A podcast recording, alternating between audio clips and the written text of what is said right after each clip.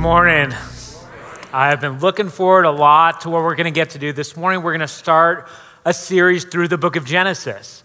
Um, we thought for a long time, and we decided to call it Genesis, as you can see from up here on the screen. And I, one of the things I'm going to walk through this morning is a little bit of why we thought this was an important series for us to do. Um, but before, I just want to read Genesis chapter one, um, which you might know it's, it's a little bit longer scripture reading, so kind of buckle in. We'll, we'll go through this. Um, if you have a Bible, you can open up to Genesis one, which if, if you don't know the Bible very well, is just right at the beginning. Um, and, and I'm going to read Genesis one one through chapter two, verse three. And, and part of the reason why I want to just have the time where we're going to read this extended passage is because here at Life Bible Fellowship Church, we believe that the Bible is God's word, which means if I just read this and walked off the stage, we would have heard from God this morning. So it's worth the time that we'll take to do this. So the, the passage will be up here on the screen. We'll be scrolling it through if you don't have a Bible, but otherwise you can follow along in your own Bible. Genesis chapter one, verse one. In the beginning, God created the heavens and the earth. Now the earth was formless and empty. Darkness was over the surface of the deep, and the Spirit of God was hovering over the waters. And God said, "Let there be light," and there was light. God saw that the light was good, and he separated the light from the darkness. God called the light day, and the darkness he called night. And there was evening, and there was morning, the first day. And God said, "Let there be a vault between the waters to separate water from water." So God made the vault and separated the water under the vault from the water above it. And it was so. God called the vault sky. And there was evening, and there was morning, the second day. And God said, "Let the water under the sky be gathered to one place, and let dry ground appear." And it was so. God called the dry ground land, and the gathered waters he called seas. And God saw that it was good. Then God said, "Let the land produce vegetation, seed-bearing plants and trees on the land that bear fruit with seed in it, according to their various kinds." And it was so. The land produced vegetation, plants bearing seed according to their kinds, and trees bearing fruit with seed in it according to their kinds. And God saw that it was good, and there was evening, and there was morning, the third day.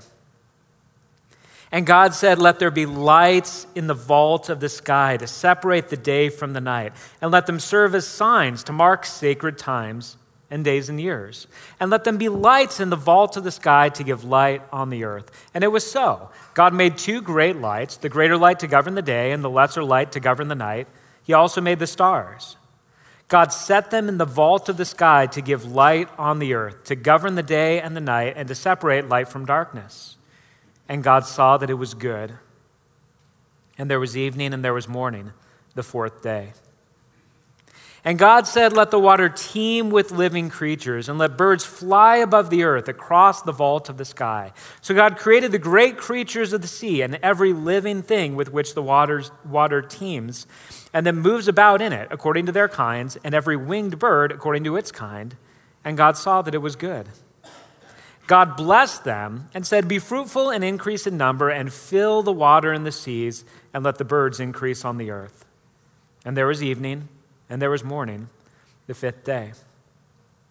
And God said, "Let the land produce living creatures according to their kinds, the livestock, the creatures that move along the ground, and the wild animals, each according to its kind." And it was so. God made the wild animals according to their kinds, the livestock according to their kinds, and all the creatures that move along the ground according to their kinds. And God saw that it was good.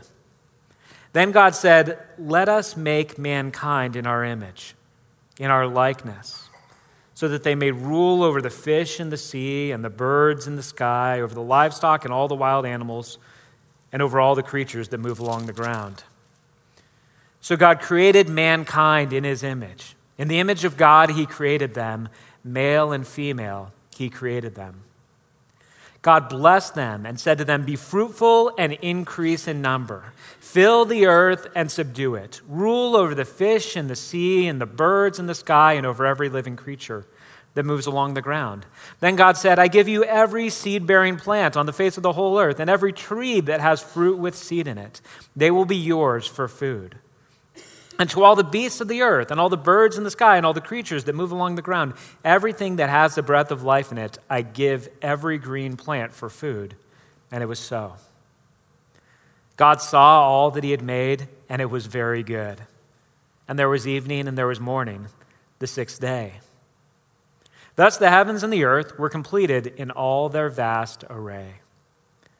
By the seventh day, God had finished the work he had been doing. So on the seventh day, he rested from all his work. Then God blessed the seventh day and made it holy, because on it he rested from all the work of creating that he had done. This is God's word. Let's take a moment and pray together before we go on.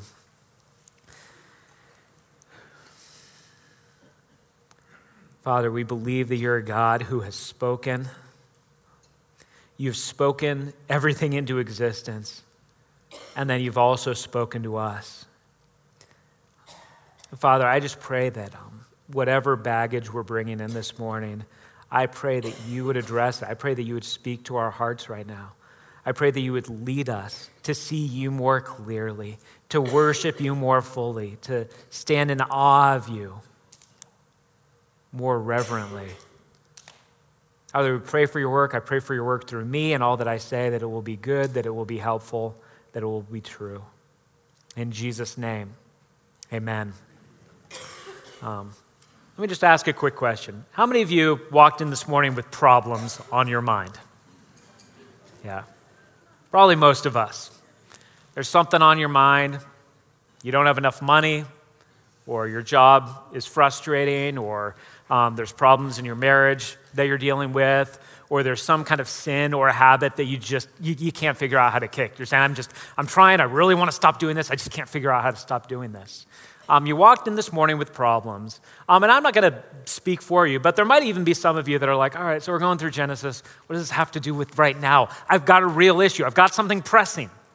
I've got something in my life I'm trying to figure out. And what I want to say is that I believe not only this morning, but this journey through Genesis that we're going to take is going to be one of the most profound ways that we can address the problems that we feel like are pressing. And it's not going to be addressed through really quick responses. It's going to be addressed by going back to the foundational realities about who God is, who we are, what the earth is, and what all of this is for. You know, sometimes we overcomplicate our problems. I'm not going to say that anybody in here has done this, um, but you know, there are a lot of health books out there, a lot of dieting books, a lot of books about how to be healthy. Now, some people do have specific health concerns that make it more complicated, but for the vast majority of us, if we want to be healthy, we've got to do two things, right? You got to eat well, and you got to exercise. And yet, we dramatically overcomplicate the issue. I want you just to think about other things in your life. Sometimes we do this relationally as well. There's lots of great books about relationships. I've read many of them. Many of them are very good and helpful. But how many of our relational problems just come back to the simple fact that we don't listen very well and we're unwilling to think about what it's like to be the other person? How many of our core problems in life would be addressed if we got back to the foundations? If in some ways we got back to the basics. And I just want you to, to entertain for a minute, especially if you're sitting here saying, I was hoping for a sermon that would address my issue. I, I want to give you some hope that I believe you're about to hear a sermon that will address your issue, not in deep detail, but that it will address the foundational realities about who God is, who we are, what the earth is, and what the purpose of all of this is for. If we get those things right, if we embrace those realities, things are going to change in our life. Our perspective is going to change in our life. Things are going to change in society. How much of the violence and dysfunction in society exists simply because we've lost sight of who God is, who we are, what the earth is, and what all of this is for. That's what Genesis addresses. And that, now I want to just let you know, because it's the first week of the series, so, so big picture. Um, some of you might in your heads be, be thinking, Genesis is a long book. Like, how long are we going to be doing this? How many years can I pencil in for the book of Genesis? Um, and, and we're going to be going through Genesis in kind of a creative way that's different than how we normally go through books. So what we're going to do is this. I'll tell you right now, we're going to spend seventeen weeks in the book of Genesis. There will be some breaks along the way where, where we'll um, have a break for Advent. We're going to spend seventeen weeks, which doesn't sound like enough to cover fifty chapters. But each week, what we'll do is we'll have an extended portion that we're going over in broad strokes. Um, so today, it's just kind of one chapter that we're going over. But some weeks, there will be two or three or even five or six chapters that we're just kind of touching on, saying, here's what happens in these chapters. And then within that section, there will be a specific passage that we'll zero in on and really walk through in more detail. So for example, today I read through Genesis chapter one uh, uh, until Genesis chapter two, verse three. Um, today we're just gonna go through in detail the first five verses. By the way, when we go through like six chapters at a time, probably not gonna read all six chapters here, but what I do encourage you to do is you can just kind of read along. You can read in preparation. You can read Genesis two in preparation for next week, and then we'll go over it together. So that's how we're gonna go through the book. Um, I also just want to address, because Genesis one, I wanna be able to just kind of walk through these first five verses, but I also know Genesis chapter one, the creation story, there's a lot of baggage, so there's a lot of questions that we have. So I wanna talk just a little bit about how we're even approaching this, because there's different ways that Christians approach the creation story that we just read through. So uh, I'll give some options. Um, option number one is that there's a large group of people that believe what we've got here is just a straightforward account that God created the world in six twenty-four hour days. Just straightforward, there was evening, there was morning, we've got six days. Um, after all, God's God, that's not hard for him. He certainly doesn't need more time than that. In fact, he doesn't even need six days. Just boom, the world is created. So that's one way that this is taken. Um, another way, and, and there's always variations on this, but another way that this is taken is that the word day doesn't always just mean twenty-four hour day. Sometimes day means a more extended period of time, and then, then there's a couple things in Genesis that lead some people to think maybe there's some gaps between the days, and so we're basically told there, there were six specialized periods of time that God did special creation, and then there was long periods of time in between those, uh, those acts of creation. Um, that, that's a possibility that there's a way to get there from the passage. And so there's probably some of you in this church that something like that, that that's what you hold to. That's what you think Genesis one is teaching. Um, and then there's others that hold very much to the idea that this is telling us the truth about what happened, but that it's telling us the truth in a more sort of creative, poetic way that's not meant to be taken straightforwardly and sequentially. And some of you might say, oh, that makes a lot of sense. Some of you might say, I'm concerned about that. Aren't we supposed to take the Bible literally and take it as God's word? Um, and I would just say this. Some of you are familiar with the book of Job. The book of Job is a great, beautiful, difficult book in the Old Testament about a man who suffered profoundly and then talked to his friends about his suffering. If you've read the book, you know why I said friends, because they don't really help him. Um, now, the book is poetic. Here, here's what I believe. I believe Job was a real person who did exist. I think the New Testament points back to that. The Old Testament points back to that. I don't think when this real man Job and his real friends sat around talking about his suffering, they talked about it in verse. I think what we have in Job is a creative, poetic retelling of something that did really happen that gets us to the point of understanding what really did happen. And so the people that would take a poetic stance on Genesis one aren't saying God didn't create or none of this matters. They're just saying this seems to be a more poetic way of approaching this that doesn't require us to say there were these six determined days and that we've got to trace back the exact date of the earth, but that it's just a creative way of God talking about how he created. After all, seven days in a work week, that this kind of makes sense. So th- there obviously are other views that, that would be kind of further out in how seriously we take the Bible, but I throw those three out there just to say, if you hold one of these three views and you're approaching Genesis, I think you're gonna be fine with how we're talking about it.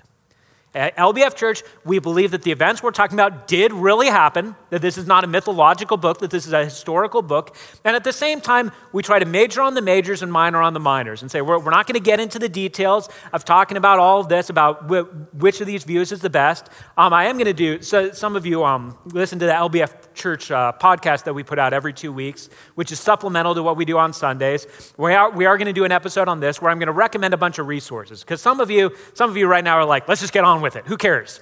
But some of you are saying, this is this is a sticking point for me, I need some help here. So I'm gonna recommend a bunch of books and recommend some different uh, podcasts that might help you on this. But that's just how we're approaching this. We're gonna broadly say, all right, we're not gonna get down into the weeds about all the details, but we are gonna have some areas where we take our stand. And I'll just put up a statement right now that kind of explains where we take our stand.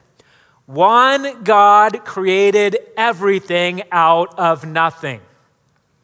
You're gonna see this clearly just in these first five verses. We believe there is one God, that he created everything, and maybe this just goes to reinforce it. He created everything out of nothing. He didn't create out of previously discovered materials. We are not, Phil just talked about the fact that each of us, because we're created by God, we're not an accident. This world is not an accident. We are not the result of a long line of accidents. One God created everything out of nothing. And now what we're going to do in walking through these five verses, we're going to get a view into the creation story, and we're going to get a view into what we learn about this God. There is no important issue in the problems that you're facing than what you believe to be true about God. And these first five verses are packed full of foundational truths about God. And so we start straightforwardly, verse one, we just start with the source of creation. In the beginning, God. Just notice something real quick. The author doesn't give any background for God. He doesn't explain God. And I didn't get into this as much. When we talk about the author throughout the series, we're going to be talking about the author as Moses, because that seems to be the most likely situation from what the Old Testament and the New Testament tell us. So Moses doesn't give this long explanation. Well, in the beginning, well, well, real quick, before the beginning, there's a God and he's always existed and was always there. He just says, in the beginning, God. He doesn't explain God. He assumes God. In the beginning, before anything else came into being, God. And then he explains, in the beginning, God created the heavens and the earth. And the heavens don't, almost certainly don't refer to sort of what we think of sometimes when we say heaven, going to heaven. We're just talking about the skies. We're talking about the entire universe. He set into being the entire created order. In the beginning, God created the heavens and the earth. Now, now something that's been really interesting to me is that there are a lot of ancient creation stories. Some of you know this, that Mesopotamia, Egypt, Babylon, there are different ancient cultures that have creation stories, and some of them have similarities and have overlap with what we get here in Genesis. But when you look at these ancient creation myths, there's one very distinct thing that's different in Genesis. And that's that in all these other creation myths, typically the way that the physical world comes into being is through some kind of conflict between the gods. So maybe you start with two very powerful gods and they come together and they have a battle, and the result, an emanation from that battle, is that we get the physical world. And then maybe they create other gods to be over the different supernatural areas, over the sea and over the land and over the mountains. Typically, the world is seen as the result of a conflict between many gods, and then the phenomena come about. Genesis is in stark contrast to this. And even some of these creation myths predate Genesis, which means it's entirely possible that Moses and the Jews were aware of these creation myths. And they said, our story's different. This is going to stand out like a sore thumb. In the beginning, one God created everything out of nothing. He didn't need anyone else. It's not the result of a conflict. It's a result of his good creation. By the way, the God that you are crying out to when you are dealing with the trauma and the problems in your life is an almighty God who created everything that we see. One God created everything out of nothing. And oddly enough, right after this great statement in verse one, we have the first problem that's ever talked about in verse two. And you might even call this the purpose of creation. So in verse two, it says, now the earth was formless and empty. Darkness was over the surface of the deep, and the Spirit of God was hovering over the waters. Now, now we might not, as we read in English and as we think about it through our modern eyes, we might not catch this as much, but the author seems to be setting up, there's a problem. So we have the first initial statement, God set everything into motion. God created the heavens and the earth. But before he does anything to it, look at the state of the heavens and the earth. It is formless and void. It's formless and empty. And not only that, he says darkness was over the surface of the deep. Let, let me just read you a quote from Alan P. Ross, who wrote a great book on Genesis. It's called Creation and Blessing. He says, darkness throughout the Bible represents evil and death. It is not conducive to life. Some uses of the motif of darkness include the plague of darkness in Egypt, the wicked, wicked enemies, death, the day of the Lord on judgment, and a parallelism with calamity. Darkness is not good. Then he says, neither is darkness a positive good in Genesis. Rather, it is dispelled by the first act of creation. In other words, he's saying the author seems to be pointing us towards the fact that this is not good. The initial creation, it's not good. It needs to be fixed. Even before there was any sin and brokenness in the world, even before the curse came into the world, God looked at the world and said, something needs to be done about this. Now, let me just tell you real quick why I love that. Before sin entered into the world, the God who created the world looked at the world and realized it needed to be fixed.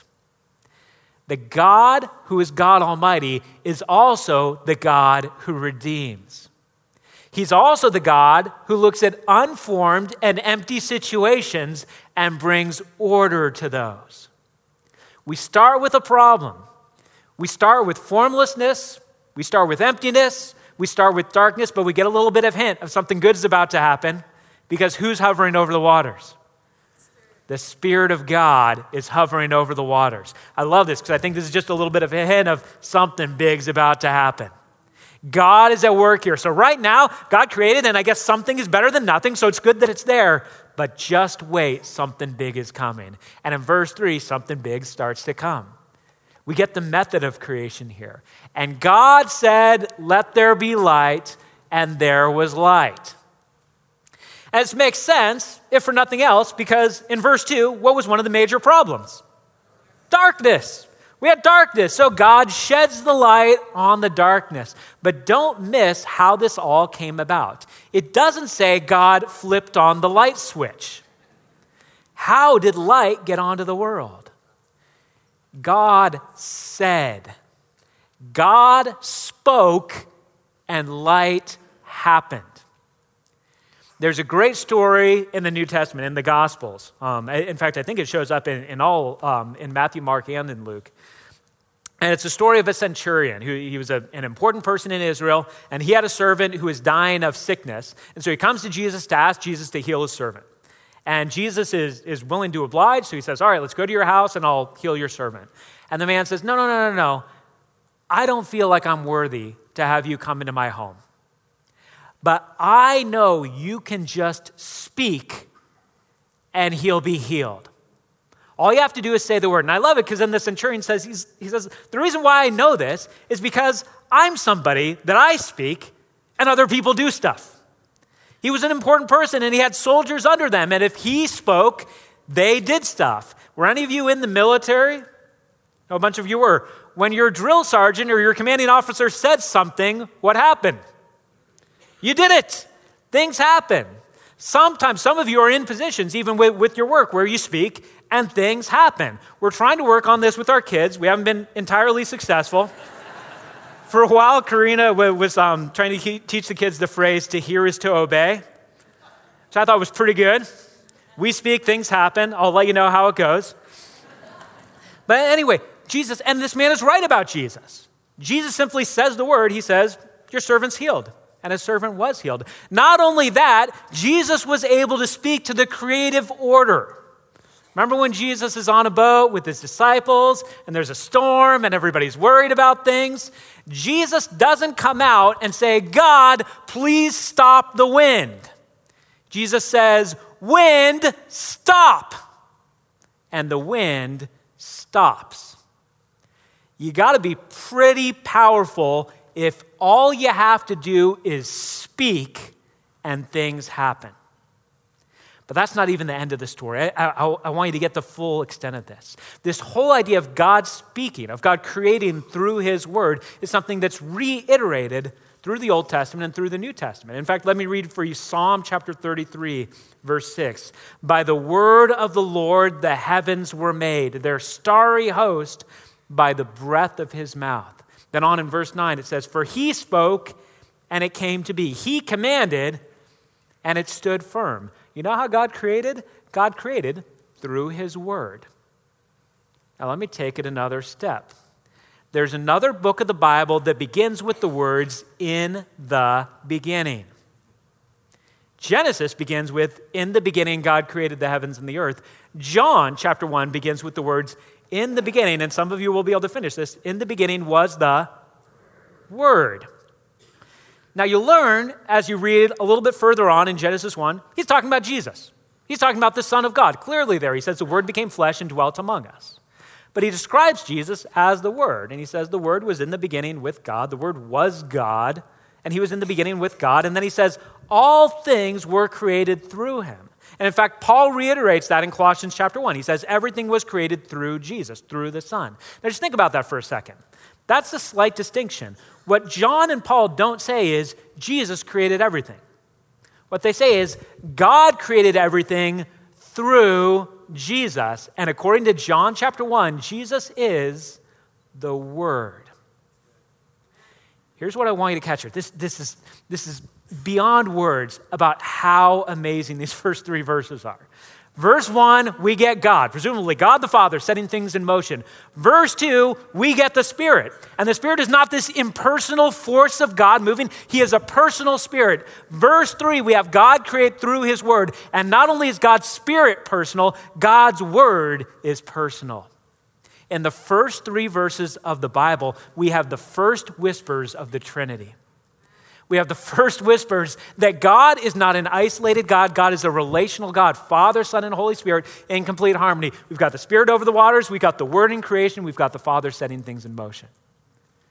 Now, let me just say one more thing. In fact, I'm going to bring in the beginning of verse four uh, for a moment here, just, just to take this in. So he creates the light. Verse four is the first of many times that God says something to this effect. God saw that the light was good. Which at least means a couple things. First of all, this just means the creation or the physical world is good. Sometimes we can get this strange idea in our heads, mainly as Christians in the West, I think, that um, the physical is bad and the spiritual is good. That is not a Christian belief. The physical is good. The physical is not just neutral. The physical is good. The physical is created by God. Now, we're going to see in a couple weeks when we go through chapter three, the physical is now cursed because of what we've done to the world, but the physical even now is still something that's good. But here's the second thing that we see from this that you can just pass right over. Why in the world does God think he's the one that gets to decide what's good? Have you ever had, sometimes, um, I'll be in the green room before the sermon and, and we pass because the band all, all kind of comes back through afterwards. Um, and uh, and I'll say, you guys did a great job. That was really great. And they'll say, oh, you, you don't even realize we missed a cue and that guy dropped you and he broke a string. And they'll, they'll start talking about all the things that went wrong. And I'll say, oh, I had no idea. Apparently, I'm not the best person to make a judgment about what is and isn't a good musical performance. God takes it upon himself to look at the creation and say, this is good. And the reason why God says this is good is because God is the one who decides what's good. God is the Almighty. God is the Redeemer. God is the Judge. God is the one who says this is good. In fact, he's also the one that later on in chapter two says that something is not good. I know for many of us, um, all right, God Almighty, we're good with that. We, we like the idea that God is all-powerful. God the Redeemer, we like that. We like the idea that God cares about us uh, enough to fix brokenness. God the Judge, we're not so keen on in the twenty-first century in the United States. We're not so crazy about that one. But let me just warn you, as we go through especially the first eleven chapters of Genesis, get used to God as Judge, because it is one of the foundational things revealed to us in Genesis. God is Judge here because he's the one who decides what's good and what's not. God is the Judge in chapter two, because in chapter two, God tells Adam and Eve, don't eat from that tree. You know why he gets to tell them what to eat and what not to eat? Because God's the Judge. In chapter three, when they do eat, he kicks them out of the garden. You know why God gets to kick them out of the garden? Because God's the Judge. In chapter four, you have Cain killing Abel. I know, spoilers all over the place if you don't know this stuff. Cain kills his brother Abel, and God banishes him further. You know why God can banish Cain? Because God is the Judge. Chapter, starting in chapter six, God drowns the world to start over with Noah and his family because God is the Judge. In chapter eleven, God scatters the nations by confusing their language when they're building the Tower of Babel because God, God is the Judge. You might not be comfortable with the idea of God as the Judge, but your comfort level doesn't determine what's true about God. God is the Judge from the very beginning. He's the one who speaks creation into being, and he's the one who decides what's good and what's not. God is Almighty. God is the Redeemer. God is the Judge. And now I want to just hit on this last part of verses four and five. Talk about the pattern of creation. I'll, I'll talk about a little bit of what comes after here, but we see the pattern that, that follows throughout the rest of Genesis one. God saw that the light was good, and he separated the light from darkness. He called the light day, and he called the darkness night, and there was evening, and there was morning the first day. Um, this is the pattern that's followed throughout each of the six days. God speaks something into being, then he pronounces that it's good, and then it moves on to the evening and to the morning. Um, but, but let me just walk through something even further. Remember back to verse two, the world had a problem when God first spoke it into being. So the world had a problem, there was darkness, and the world was formless and empty. Now just think about this for a second. If the world is formless and empty, two things need to happen to fix it. You've got to form what's formless. You've got to fill what's empty. The six days of creation start with three days of forming and then three days of filling. In fact, let me put it up here. Let me just show you a little visual of it. He spends three days forming. He forms by separating the light from the darkness. He forms by separating the waters above from the waters below. He forms by separating the water from the dry land. And then he spends the days filling. And, and I put this parallel because you can see he fills in a parallel way. In day one, he separated the light from the darkness. In day four, he fills the night and the day with lights. Day two, he separates the water above and the water below. Day five, he fills the sky with birds and he fills the water with sea creatures. Day three, he separates the water from the lands and ends up with dry land. Day six, he fills that dry land with wild animals, domesticated animals, and all kinds of animals that creep, and with mankind. God fixes by forming and then by filling. And, and there is a pattern to all of this, but let me just say a couple things, because there's a couple times that the pattern is broken. And sometimes when the pattern is broken is when you really should perk up and listen. And, and next week, we're going to get a lot into the creation of humanity, because we'll walk through chapter two and there's more detail there, but I'll just touch on it briefly. Verse twenty-six is a big marker in Genesis that breaks the pattern. And it breaks the pattern because instead of God just saying, let there be, he sort of thinks about what he's about to do. And also in verse twenty-six, he doesn't say, let me create mankind in my image. He says, let us create mankind in our image. Now, I'll just tell you, there is debate on these verses. So some people say, he's, he's talking to the angels. I just don't buy this at all for a couple reasons. First of all, if God said to the angels, let's create mankind in our image, the angels would have a couple problems with this. First of all, they'd say, we haven't really been involved in this whole creation process. Been pretty much all you, big guy. Like, you're the one doing it, we're not involved in it. Secondly, the angels don't have the same image that God has. It's not a shared image. The first three verses of Genesis give us a whisper of the Trinity. When we get here, we get another whisper of the Trinity. God creates mankind in his image. Next week, we'll talk a lot about that, but that sets mankind apart. We are not just the final product of a long evolutionary chain. We are specially created by the God of the universe and made in his image. And then the second break is in chapter two when we get to day seven and there's no more creating to be done, so God rested. You're like, was God tired? What's going on here? God's not tired, God's done. God doesn't rest because he's worn out. God rests because he's finished with all the creating that he did. God formed the earth and then he filled the earth. Now, now here's what I wanna do. I, I, I wanna come back to just this, this foundational reality that we talked about. One, God created everything out of nothing. Think about, right now, just think about what is the biggest thing on your mind that you're saying, I need God to move in my life to solve this. I need him to give me the power to overcome this sin. I need him to give me the words to speak to, to these people that I'm at odds with. I need him to provide for my physical needs. I need him to, to give me guidance on this really tricky situation that I just can't figure out. Here's where I need God. And what I don't have for you right now is just a quick four-step solution of what you do about that. But what I do have is at least four things that these, these opening verses in Genesis tell us are true about God. The God that you're crying out to is God Almighty. He made it all. He controls it all. The God you're crying out to is God the Redeemer. God looks at broken situations and broken people, and he fixes them. The God that you're crying out to is God the judge. He's the one who decides what's good and what's bad, and he's the God that you can trust to bring final justice in the end if you feel like vindication is needed. And the God that you're crying out to is God the life giver, God that breathes life into things that would otherwise be dead. That is the God that you're crying out to. Now let me take it even one step further, because, and I shouldn't say obviously, but It seems like the natural thing. We read Genesis one. We, we want to respond in worship.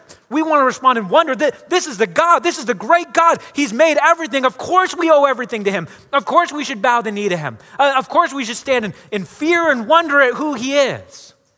That God, that God of wonder that we see in Genesis one is the God who thought enough about you to send his one and only son.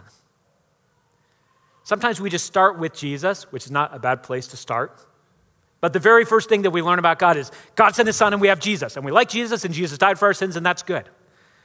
Genesis doesn't start with God sent his son to die for your sins. Genesis starts with God is almighty, God is redemptive, God is the life giver, God is the judge. And it's that God who sent his son for you. In fact, think of it even a little bit further.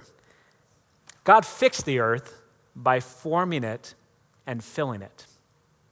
If you're a believer in Jesus Christ, here's your testimony. I don't know the specifics of your story, but here's your testimony. Your testimony is that you had been conformed to the image of this world. You were battered along. Really, you were formless, and God came to you, and he formed you, and he's forming you into the image of his son.